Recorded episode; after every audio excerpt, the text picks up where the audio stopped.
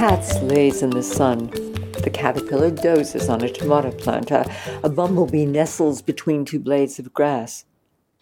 Yet we humans seem to be continually on the run. It's, it's as though we've become programmed by the media and advertising and personal growth gurus to do it better and faster, to be more efficient, to keep going no matter what. I think we've lost the art of stillness. And as a result, we miss out on the gifts that come to us when, for a time, we put aside doing and let ourselves just enjoy being. What goes up must come down. It would be great if these words were engraved on the brain of those of us who live busy lives. When stress gets out of hand, it wears you down and it creates deep fatigue. And when stress is prolonged, it can make you feel overwhelmed and undermine your peace of mind and, and even your health. And when you learn how to balance it with relaxation, what was once stressful can feel like the spice of life, even fun when your life makes heavy demands on you. You know you're able to meet them and enjoy the process. You and I, and every other human thing, have two fundamental modes solar and lunar. Physiologically, the solar, that is the stressed mode, is a dynamic outpouring of energy and spirit. Oriental cultures call this mode the yang rhythm.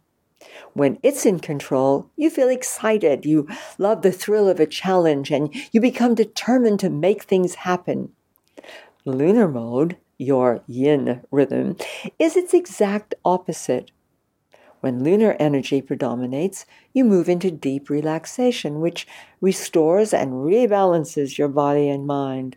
Instead of an outpouring of spirit and energy, you become deeply receptive, literally able to draw energy, strength, and bliss into your body and your life, as a cat does lying in front of a winter fire.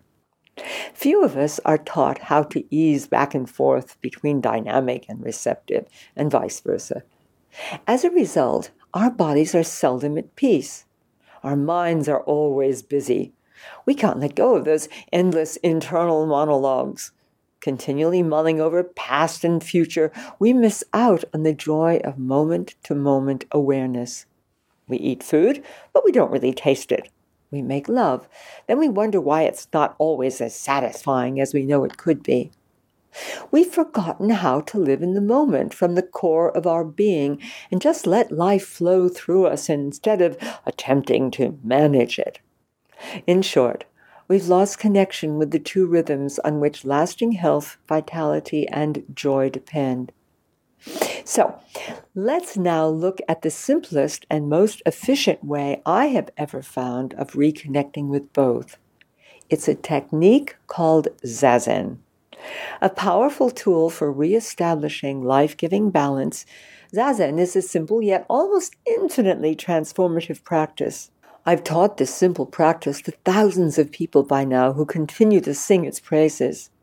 Practice for 10 or 15 minutes a day. It silences your endless internal chatter, releases anxiety, and stops the kind of tail chasing like an obsessive dog that gets all of us nowhere. It gently trains your body and mind to move at will from the dynamic, solar, stress state into the deeply receptive, restorative lunar one. And this helps us become fully present in the eternal now. Like a child, a sage, an artist, a lover. Zazen is all about a new way of breathing. The word spirit means breath, that is, life force. In Japanese, they call it ki, and in Chinese, it's called qi, and in English, we refer to it as energy or power. You see, it's the electrical energy that fuels the living matrix of your body. Practice Zazen, and you learn how closely your breath is connected with the kind of thoughts you have and the emotions that you feel. As you develop awareness of your breath entering and leaving your body and of all the sensations that this brings, you come to touch the still point of your being. You start by sitting in a comfortable but straight back posture and silently counting your breath. Inhale, one. Exhale, two. And so on up to ten. Then you begin again back at one. Now, the point of the counting has absolutely nothing to do with trying to get to 10. This is just a simple tool. If you lose count and your mind begins to wander, you just notice this. Bless your thoughts, whatever they happen to be, then let them go and gently return your concentration to the breath and start again at one. Each time you choose consciously to let a thought go and bring yourself back to your breathing, you increase your ability to place your mind where you want it to be. Believe me, this is an incredibly powerful experience. Before long, it'll help you break free of the limiting thoughts and worries and obsessions that can rule our lives. Your sense of connection with your innate being grows strong, as does your capacity to experience bliss, pleasure, and to know that you have the right to be who you are without ever having to conform to other people's imperatives. Your spiritual power grows, as do your intuitive skills. Creativity, which is closely bound to intuition, blossoms. Okay, let's get started together. Here's how. First, position your body. The way you hold your body, your posture, helps create your state of consciousness, and there are many choices. You can sit tailor fashion on a floor, using a small firm pillow or a zafu, which raises your bottom slightly off the floor. Sit on the front third of your zafu, tipping your body slightly forward. This creates the strongest feelings of stability. You can also sit in a chair. And when sitting in a chair, it's also important to use a cushion so that you can sit on the front third of the cushion and keep your back away from its back. Make sure always that your feet are flat on the floor. However you choose to sit, your back needs to be straight. Imagine that your head is pressing against the ceiling. Now allow your muscles to soften so that the natural curve of your back appears and the abdomen pushes slightly forward so your diaphragm moves freely, rising and falling with each breath. Now position your hands. You place your hands in what is known as a cosmic mudra, where your active hand, right hand if you're right handed and left if you're left handed, lies palm up in your lap. Then nestle the other hand gently into the palm of the active hand so that the knuckles overlap and your thumb tips just touch, forming a kind of oval. Now, this connects your body's right and left energy fields. It acts as a symbol for the unity of the breath, your life, and the universe. This also helps you to turn inwards away from the confusion and chaos of our daily lives. Next, grow quiet. Allow your body to settle into a comfortable posture. Your back is erect but never stiff. Your chin is tucked in slightly, and the tip of your tongue rests easily against the roof of your mouth, just behind your upper teeth. Breathe through your nose. Lower your eyes so that you're looking at the ground two or three feet in front of you. After a while, you may be surprised to find that although your eyes are open, you are no longer seeing what you're looking at, since the focus of your attention will have shifted to within. Next, discover your center. This is the hara, the physical and spiritual center of the body. It's a place of power from which all the martial arts are performed.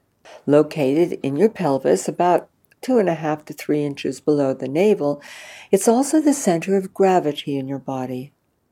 Allowing your focus of intention to rest at the hara creates a sense of balance for body and mind. As you breathe in, imagine your breath going down to the hara and returning from the hara. Of course, on a physical level, the breath is really filling the lungs, but you need to just imagine this which helps you with the breathing. Now breathe easy. Pay attention to your breath without trying to change anything. Be aware of the tactile feelings that come with breathing. Notice the cool air entering your body as you inhale through your nose. And what does it feel like as it travels down the back of your throat? Feel the warmth of the outbreath as you exhale. When you stay in touch with this tactile sensation of breathing, you are less likely to be distracted by thoughts. Now silently count the ins and outs. Inhalation is one. Exhalation is two. Inhalation is three, and so on until you get to ten. Then start all over again. The simple agreement you make with yourself is only that when the mind begins to distract you, you notice this and consciously choose to let go and go back to watching the breath and begin counting again from one. Zazen is as simple as this. Practicing it for 15 minutes once or twice a day, preferably at the beginning of the day and the end of the day, you begin to touch the still point within you again and again. In that process, you build up what's known as joriki.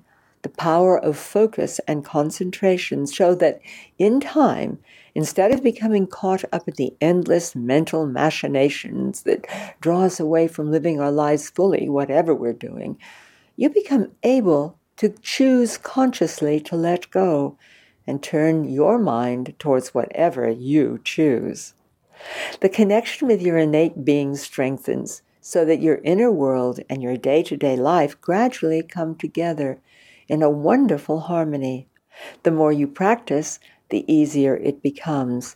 So, at will, you're able to move in and out of highly stressful situations that at one time would have made you frantic. In essence, the mind is meant to be like the still waters of a lake at dawn. But when the rains fall or the winds blow, its natural glass like surface, which is meant to reflect sun and moon, becomes disturbed with eddies and waves which distort your perception of your feelings, your body, and the world around you. As you practice Zazen, your mind returns to its mirror like state. Then it's able to reflect the world around you without becoming obstructed or distorted by anything in it. You learn firsthand that you do not have to hold on to anything to create the life you long for. You become truly free. This experience of freedom becomes contagious, a blessing not only for ourselves but for others as well. Marianne Williamson describes it well. She says, quote, As we are liberated from our own fear, our presence automatically liberates others. End of quote. Trying to understand or rationalize the practice of Zazen is a waste of time. Why? Because, like every genuinely transformative practice, it can never be fully understood. Zazen can only be lived.